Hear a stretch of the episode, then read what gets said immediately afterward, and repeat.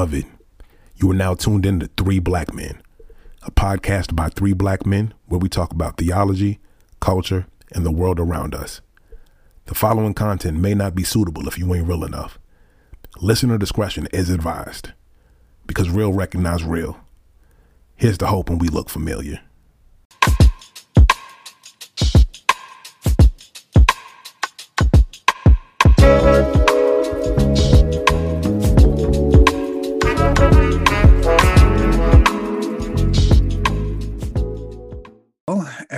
Everyone, welcome back to the podcast. My name is Robert, I'm Trey. and we're the three black men. Uh, two for now, but three ultimately. Um, and we have a special guest, an honored guest. I am excited about this. Trey, who do we got at the table? For sure. Today we got Kate Boyd, who is a renowned, I'm speaking that in the atmosphere right now, speaker, uh, Bible teacher, writer, author now, author of the now available and untidy faith. Um, and I'm so excited. We're we going to get into talking about this book, but beyond all that, Kate, you are also a friend um, who, much like many of people over the pandemic, found new friends in online spaces, whatever we encountered each other in the Twitter sphere. Um, you honored me with uh, the request, uh, the the the joy of writing the foreword for your new book.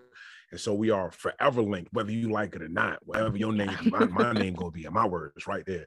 Um, and, and so I'm excited about that. Welcome to Three Black Men, Kate. Thank you. I'm really excited to be here. Um, I, you know, listened to the show and um am part of the Patreon. So I'm just really excited to be at the table with you guys. Yeah, this is exciting. And um, like I said, we we spoke a little bit off air. We're gonna try to make this as weird as possible, just just cause. And so no, I'm joking. Um, so but, buckle in. uh, absolutely. Go ahead, Rob. My You lord. got the first question. Uh, Yeah, I think the first question that I would ask is okay, so we're talking about your book, Untidy Faith. Shout out to Trey, who, you know, makes an appearance at the top of the book. um, I am curious, uh, thinking about deconstructing our faith and and making a faith that is meaningful. I guess I want to ask when you look at current events, our political atmosphere, things in the nation as they are, what do you think about when you think about what your faith means to you now? Like, how do you perceive what's going on in America right now? Oh, that's a big question. Um, Yeah. I I have I want to go to a big overview. there we go right? we're going real Yeah. big i i have um a lot of mixed feelings about america i think there are a lot of um big promises and big ideals um in america that i do think could potentially reflect some of you know the gospel or jesus leanings. However i think in a lot of ways and especially at the current moment whether it's dialogue or political infighting or whatever that is, I think we are, and even policies, I think we are not living into those ideals, not letting America keep those promises. And I think there are, um, and I even owe that um, sort of framing, I think it to propaganda because he has a like a shirt or maybe a lyric. I don't know. I'm I'm sorry. I'm not music. I'm not a musical person, so you'll have to forgive me for not knowing exactly where that comes from. We forgive you. but um, but it really is like so. I think there are in the big frame of things. I think there are you know, and even and I guess I'll even say that even with that framing, I feel like it was probably limited, right, in its application at the time. Um, and I think we have still continued to limit that application, though we've come so far. And so I think when we look at that climate and we look at how Christians can or should be responding in light of all of that, I think there are segments of Christianity in America that are doing really great things and who are working towards that but i think the overarching narrative at least um, right now in america is that the church is not doing that super great and that's and that's hard for a person who wants to be a part of that difference and that change. Um, and seeking a coalition of people to do that with knowing that it would be impossible for me on my own um, but that the people that i would have normally or previously um, identified with as far as that segment of christianity that's very notable um, yeah it's really hard to like watch it and recognize the dissonance and then not really feel like you can do much to to combat that. Yeah most definitely reading your book and hearing that story i'm wondering how much of this as you put it your complicated um, view of the united states um, led to your your need for this book because a lot of the book is situated with your experiences outside of the united states right? Um, could you speak on if that and maybe i'm imagining that but how much of the this complicated role um, and view that you have of the united states and the current state of the church here um, led you to the what is now an untidy faith this book that we have available to us? Yeah it's kind of hard to know whether it's like a chicken or an egg kind of thing. I think there is a sense of there were some ways in which on a say a political front that my husband and I already sort of differed from the larger like the segment of, of evangelical Christianity with which we were associated.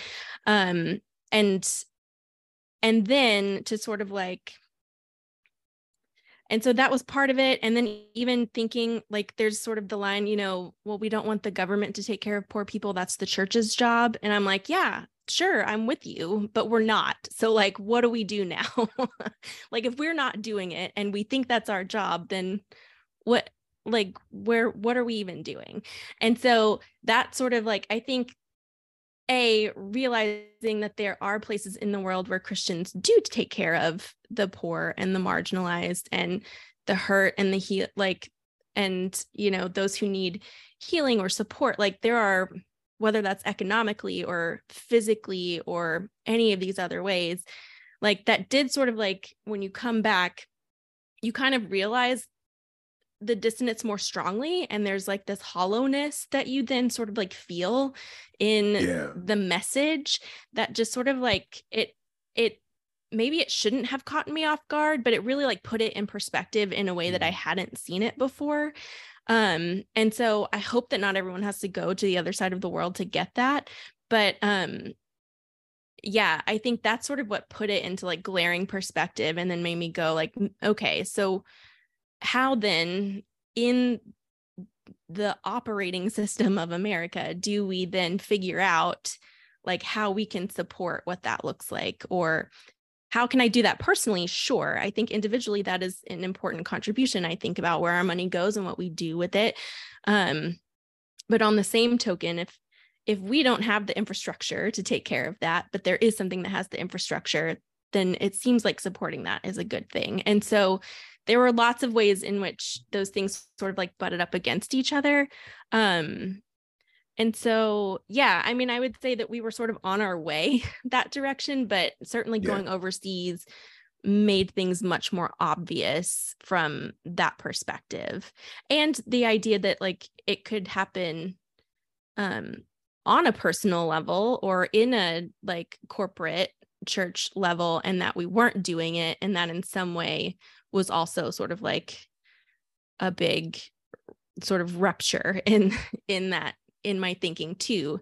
And so they're just sort of, there were a lot of things, but I think what really kicked off all of that was shifting from a more individual to a communal faith because of those experiences mm-hmm. and then understanding what that means for how I live whether it's you know in the compartment of church or in the compartment as a citizen and how those things overlap you know yeah i love that personally. Like I one thing I enjoyed about your book is how much credit you gave to to the global body of believers and your deconstruction process. How much you were willing to humble yourself and learn from others, you know, overseas. And I think you even said your passport, I think you said something to the effect of it was like an academic advisor um, in your learning process. And I loved it. so um. I'm just curious, like, could you give us one or two of those stories of moving from like an individual faith to a communal faith? Because I feel like that is really resonant. Mm. So I think there are a couple of things. So one, as far as like compassion and care, um, there's a story I tell in the book from South Asia where um, there was this little old man who everyone at the church eventually called grandpa, but um, you know, he his family wasn't able to take care of him. He was essentially dying from whatever disease or ailment he had, and his family couldn't take care of him. So they sort of set him up by himself by the river so that he could pass peacefully there. And um, and then someone from the church found him and then they carried him up which and this is like not easy because it's like a church on the top of a mountain and so they like carried him up to the church building and they took up you know an offering to buy him medicine and they bought him medicine and they cared for him. He now lives in that little thatched roof church building and like it was just sort of the sweetest thing because when we were interviewing him we were like what does this church mean to you? you know because of all of this and he said um this church is everything to me. And like I just realized that in that in this way that I don't even though I'm was a very and am still a very churchy person, I didn't think that I could identify the church as something like that for me, or even having experiences in which, even in which, like, so there was a time when my husband had lost his job and I was just working part time because I was coaching cheerleading, and um, I ended up like having to get a job, like having to get an even then a part time job, which at least like paid our bills, didn't put food on our table, but paid our bills until we got some things, you know, and everybody like prayed for us. Um, but nobody offered to help us. And that might be on me too, because I didn't ask, right? But also, and I think in that way, there is sort of this like, it was also very American of us to like not ask for that. But it sort of felt like it it should have been offered in some of those circumstances um and it wouldn't have been much. It would have been like we were already living very very basic. Like a couple hundred of dollars a month would have made a huge difference for us at that time. And so you know then witnessing this story and being like oh they didn't even ask. He wasn't even a part of their church. It wasn't their responsibility in any way but they took care of him anyway. And and not in a sense of like well now he's a christian and everything is great. Like they they weren't even doing that in order like to be transactional that way which i think a lot of times some of our care um can be. And so that was just one of those things that was very um eye opening to me.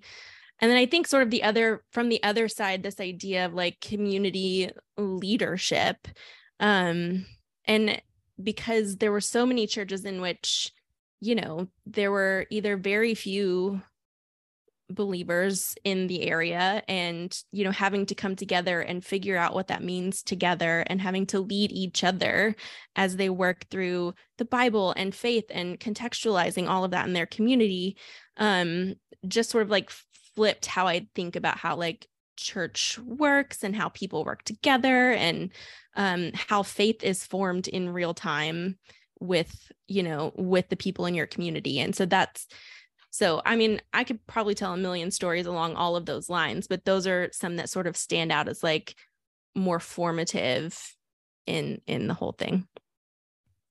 Most definitely. I love the stories that you bring in because a lot of times I think you're right in that um, our experience, particularly here in the United States with church and, and, and how we do community is very different than a lot of people um, around the world who do not experience the same level of honestly opulence and luxury that we sometimes take for granted at, at yeah. times.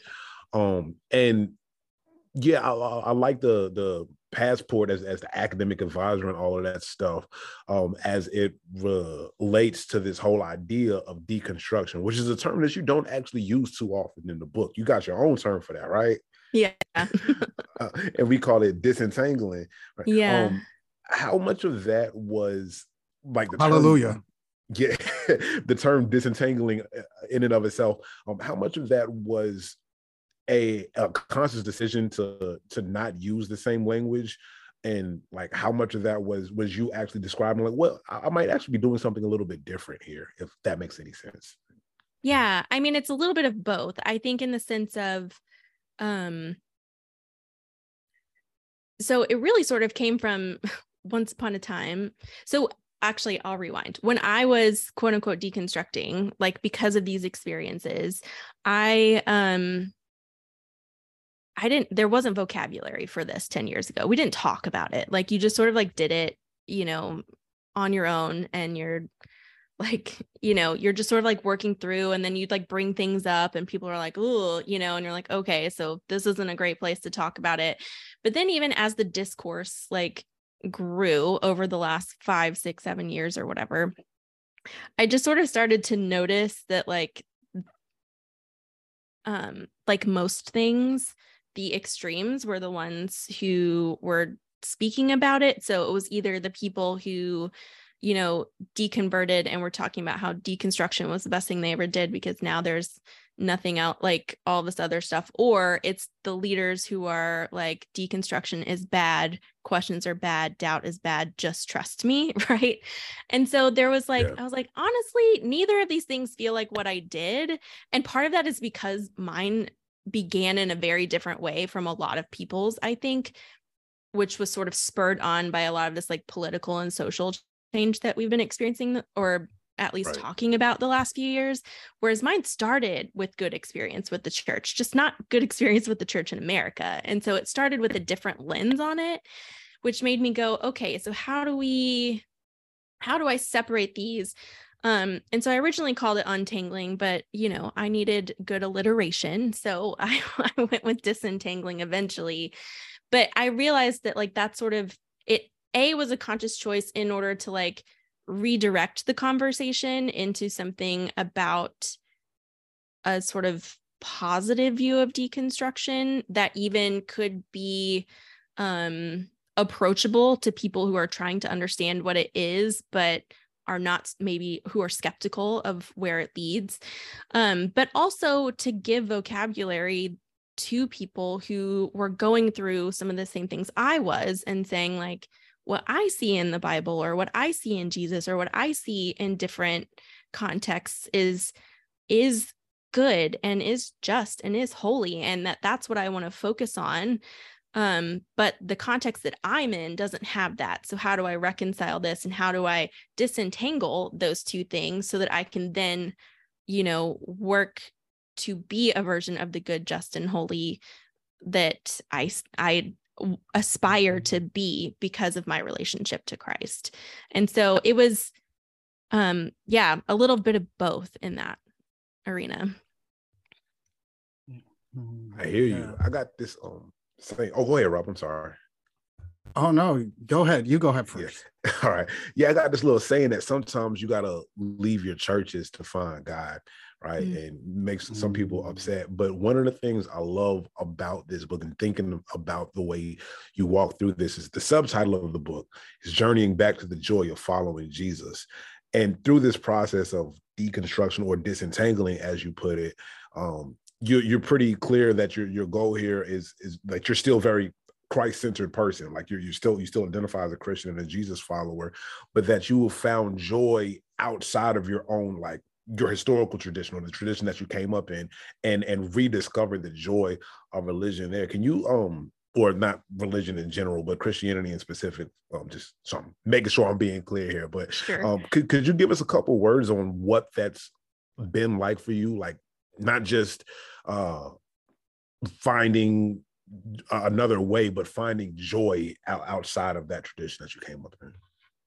Yeah. Um, and it's hard because it's easy, it feels easy now to say that it's joyful, but a lot of the process to getting to joy was not joyful, right? It's mm. I talk a lot about um nowadays when people are talking about deconstruction or disentangling that it's really like an extended grieving period because there's a lot of like trying to figure out where you are and, and you're realizing those dissonances and then you're you know, processing them, which brings you all those emotions from angry to sad to, you know, denying and moving through all of that.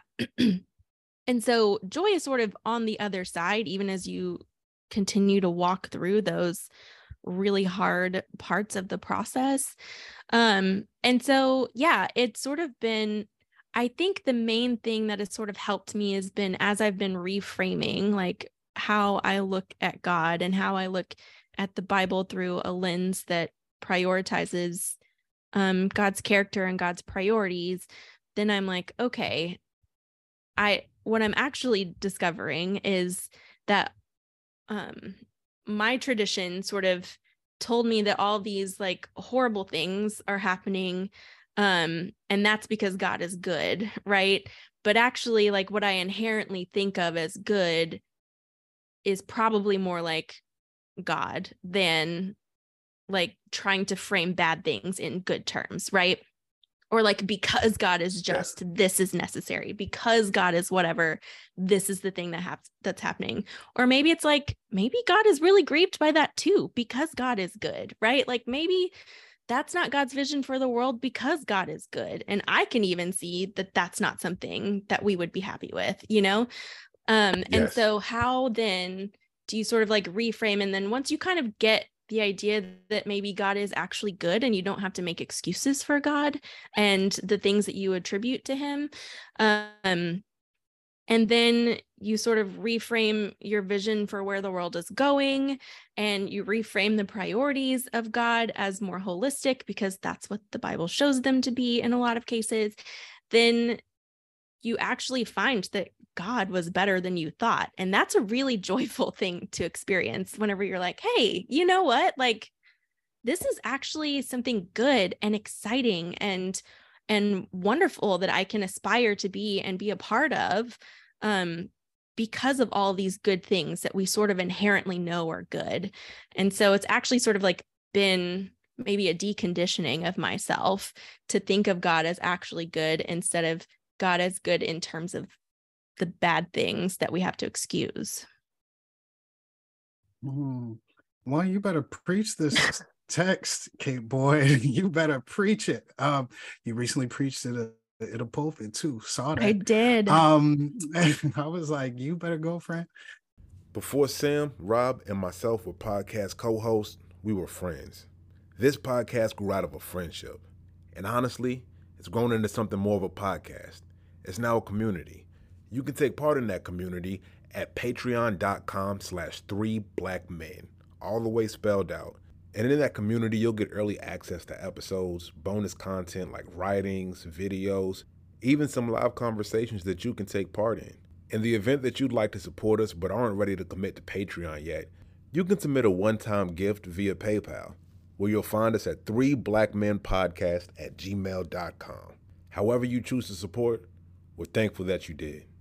Let's get back to the show. We are back. well, one, I would say um, I want to insert here that all season we've been talking about liberation and thinking about what it means in society and church. And having this conversation is beautiful because fleshing out what it means to have a faith after toxic um, churches after maybe bumps in the road with um, American Christianity is like really important. But the question I wanted to ask both of y'all is what do you think is missing from the deconstruction conversations? Y'all kind of hit parts of it, but like what what other things do you think are missing in this whole um, conversation? You want me to go first? Yeah, go for it. All right. okay, I got you. I think one of the things that we miss in deconstruction is that there are other ways of viewing and approaching and sometimes even worshiping God that have nothing to do with uh, the American way, the Western way, the white way that is often centered in conversations around deconstruction, right? Mm-hmm. So, a lot of times, what we end up taking apart and questioning and critiquing are all of the things that are shared, particularly in white evangelical spaces. Um, that has not been the way that everybody else experiences God and experiences church and experiences community. And so a lot of times people who are coming out of those spaces and deconstructing those spaces assume a universal uh, a universality that is not necessarily there. Um, and it can be disheartening because I think there is a lot of room for dialogue and discourse on things that are harmful, but we can't have them uh, because we can't always have them because there are people who assume that their experience is universal in a way that it really is not. Yeah, mm. I want to I want to insert this here too since you brought it up Trey. I think that I think even deconstruction TM has been it's been relegated to white people talking about leaving the faith or the ways that they've been harmed, which is okay if that's the conversation we're having. Yeah. Uh, the universality is a problem because, as Kate is saying her experience and coming to disentangling her faith that is quite different. The things that have caused me to question god. And for me i would say what is also missing um deconstruct deconstructing disentangling is a lifelong process not just a one-time thing. And mm-hmm. i think we do a disservice to people when we talk about it as this one major event um, in the same way that salvation is an ongoing thing that I experience. Um, I am constantly deconstructing things that I I thought yesterday. Um, so yeah, the universality. I like what you said, Trey. Um, we're not we are not coming to the same place at the same time, and that's okay. Hey, right. what you think? I would think that I I um still think that deconstruction in a lot of ways we are still treating as an intellectual exercise. Um yeah. and that's and to be fair i'll even own that my early deconstructive time was highly intellectual like an intellectual process. And part of that is because that's how i process things and that's how like i'm a very head centered person. But i think even so in the way that we talk about issues or we or we're still like focus on what we believe and policing beliefs and then talking about specific actions but we don't always move that into an active place or um, beyond that intellectualization. And so i think there is a place for that um, and but i think we can't let it stay there and we can't let it only be about again like disentangling belief. I think we have to bring praxis um, and becoming right into those conversations too. And if we don't, we're missing a big segment of not just like the conversation, but of who we're supposed to become as, you know, humans and as followers of Jesus. And I think that's, um, but I think, again, because of the way our tradition had prioritized belief and believing everything the exact right way, that's then what we think the paradigm is for deconstruction too. And I think that is definitely a part of it or can be a part of it. But I think a, a lot of people stop there and then just kind of like get angry and yell about beliefs all the time, right? Instead yeah. of like, which is still the same pattern. It's the same sort of like fundamentalist pattern that they had before. They're just in a different place rather than yes. like moving it into a different, in a different part of even their own being. Turn this part up yeah, exactly. Turn the volume up on that, Kate Boyd. I, I, yes, and I think what's hard is because we're not starting at the same place.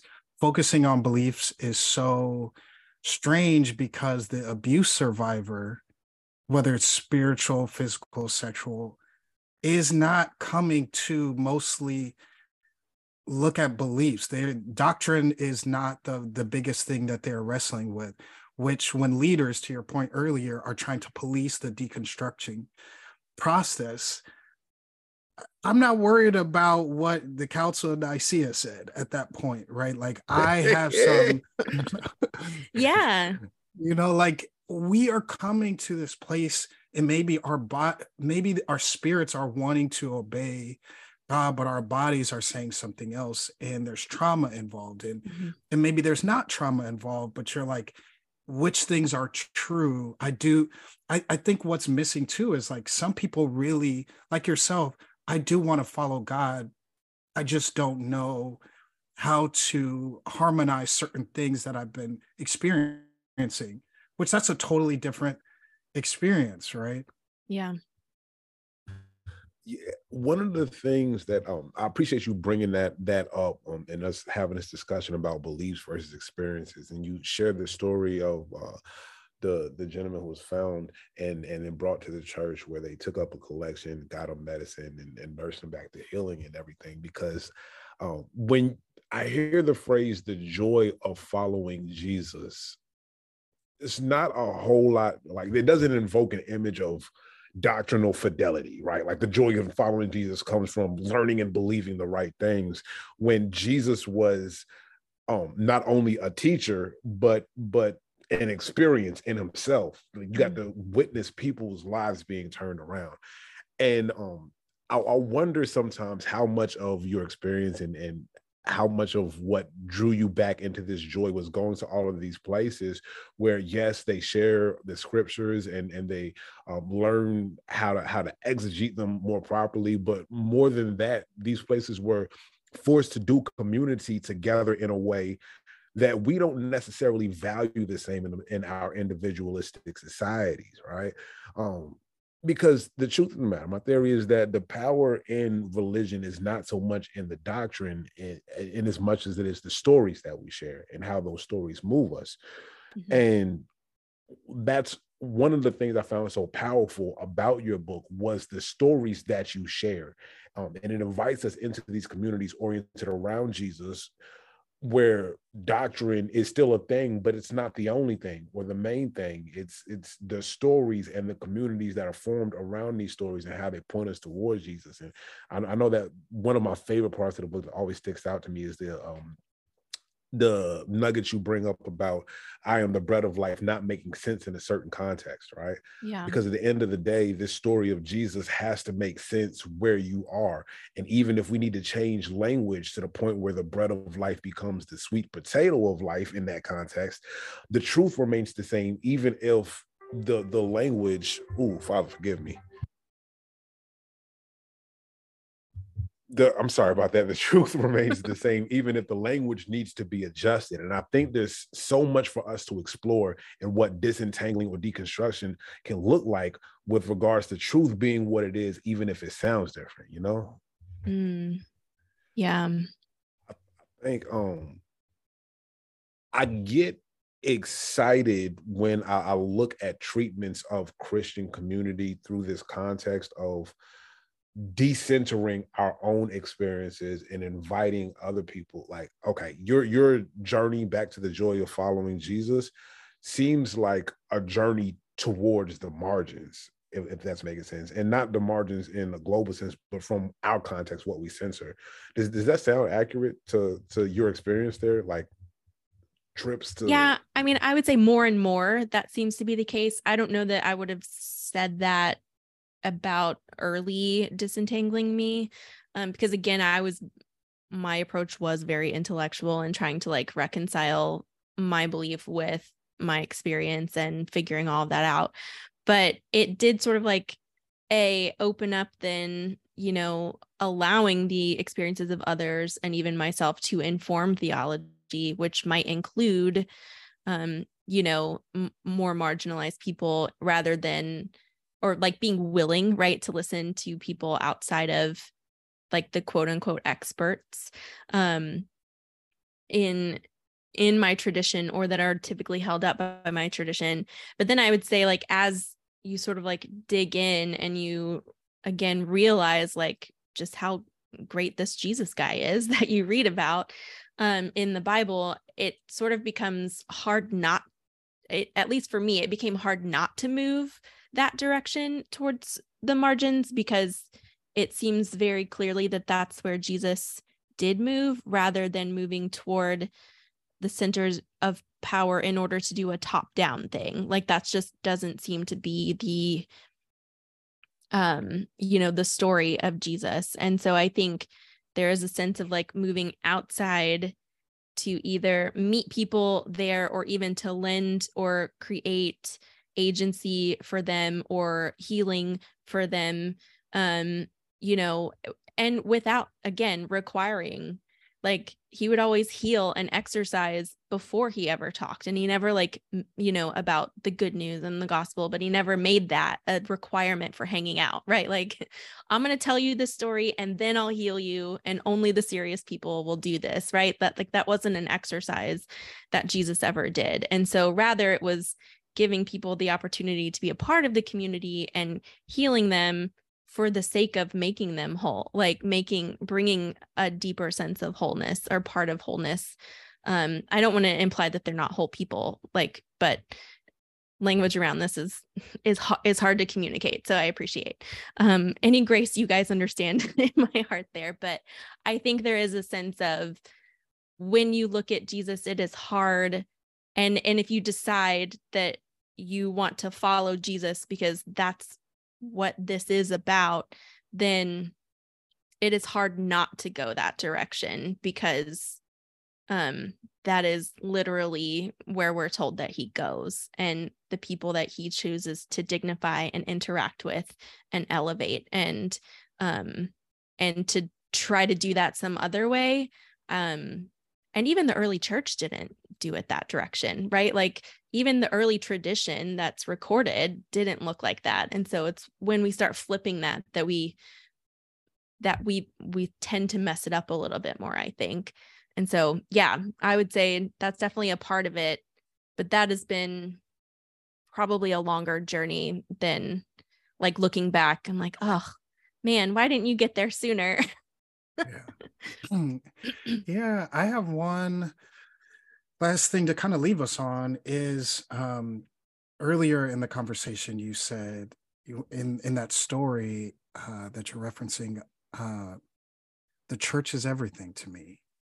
And i'm really been sitting with that phrase since uh, you shared it and thinking about for how many people that has not been true yeah. and for how many people they have wanted the church to come around them in ways that are tangible and thinking about we we are in the midst of coming to a different phase of the COVID-19 pandemic.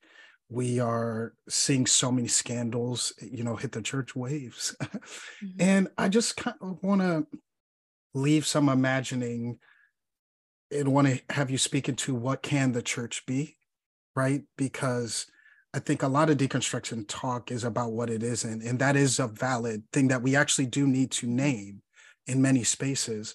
I also want to name what can the church be, you know, um, and that's a beautiful picture that you gave us in that story. So thoughts, I mean, both of y'all can share. Uh, you, you in full-time ministry, uh, Brother Trey.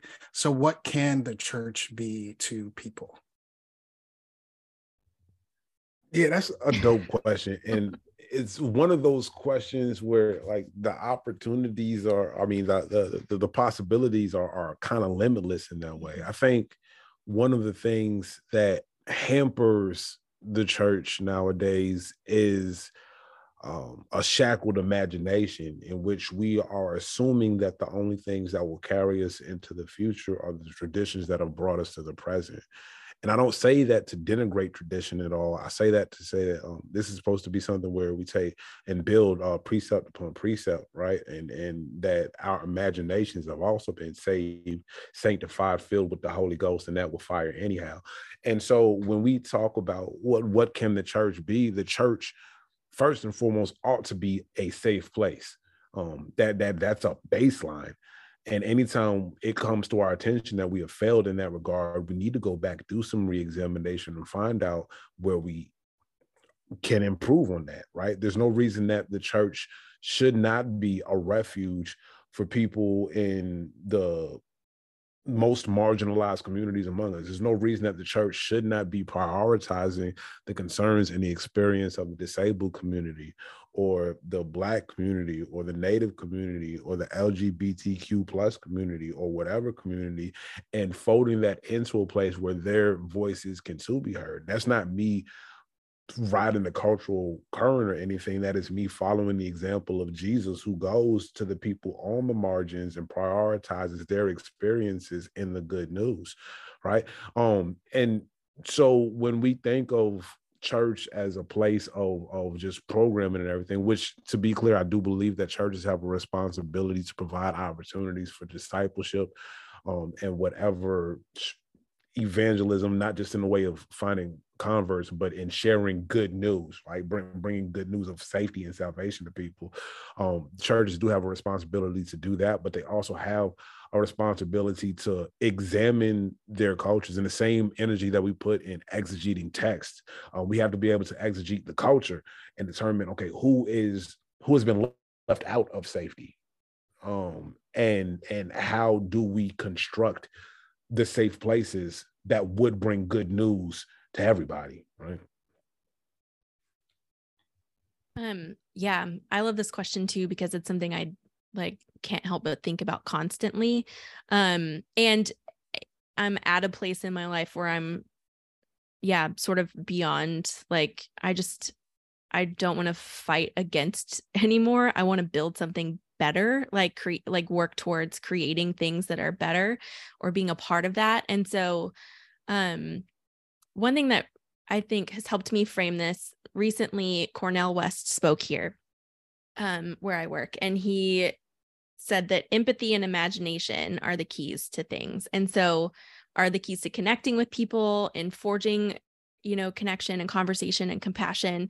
And so that was really helpful and um as like a frame. And so i think that's part of it is we the church cannot you know silo itself from the the world you know there's always like the church and the world like we can't have those those compartments. I think there has to be a lot of an extension of being around and in the communities and with people in order you know to know what people are going through and listening. I think we're not we're good at talking we're not always good at listening. And i think we need to be able to um sit and i think you know exegete the culture as much as we do the bible in that way. And then i think you know working with those people and not imagining just ourselves and our own solutions but again listening and imagining with people the things that will be helpful for them or the things that will contextualize for them you know physical or spiritual. And so i think there is a sense of um that there needs to be you know deep community in a sense of like there is a reliance and i think there is a connection but i i also think that it is groups of people that change things.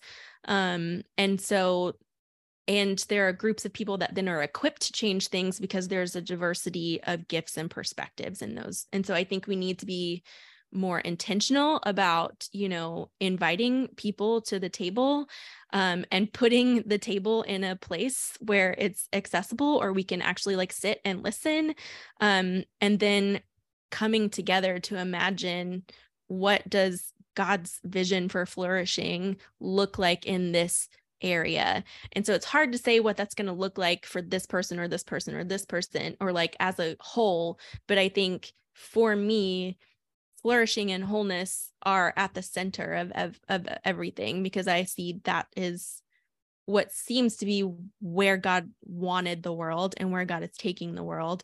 And so I want to figure out how I can participate in that.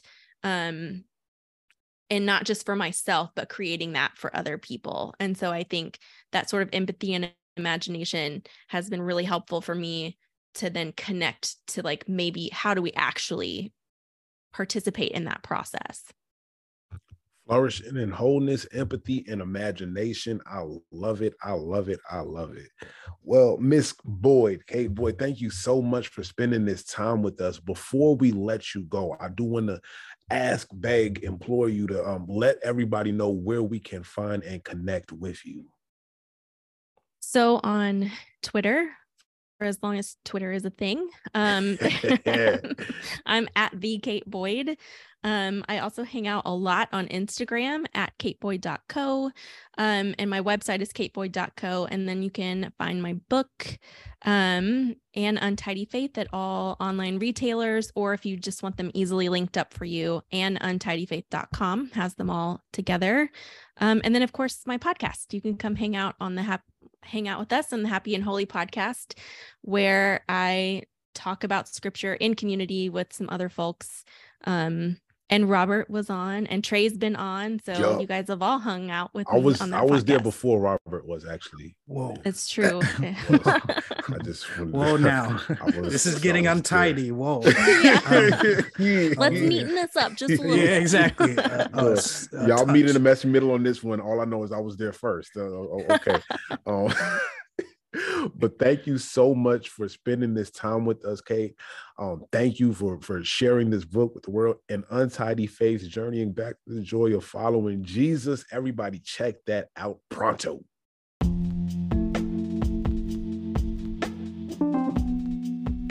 We appreciate you rocking with us for another episode of Three Black Men. Here's the part of the show where we ask a favor from you.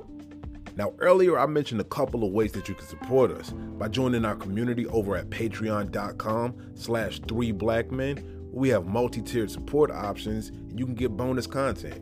If you don't want to do that, you can submit a one-time contribution by finding us on PayPal at three black men podcast at gmail.com. But we ain't here to tap your pockets. Here's a few ways that you can help us out without spending a single dime you can stop what you're doing right here, right now, and make sure that you've left us a review and a rating. Don't just give us the five stars. Go ahead and write out how much you love this show and tell everybody about it. Do it on iTunes, Google Podcasts, Spotify, wherever you at. Make sure you leave that rating and a review, and that's going to help even more people join the fun over here. Thank you so much. I knew God loved you for some reason.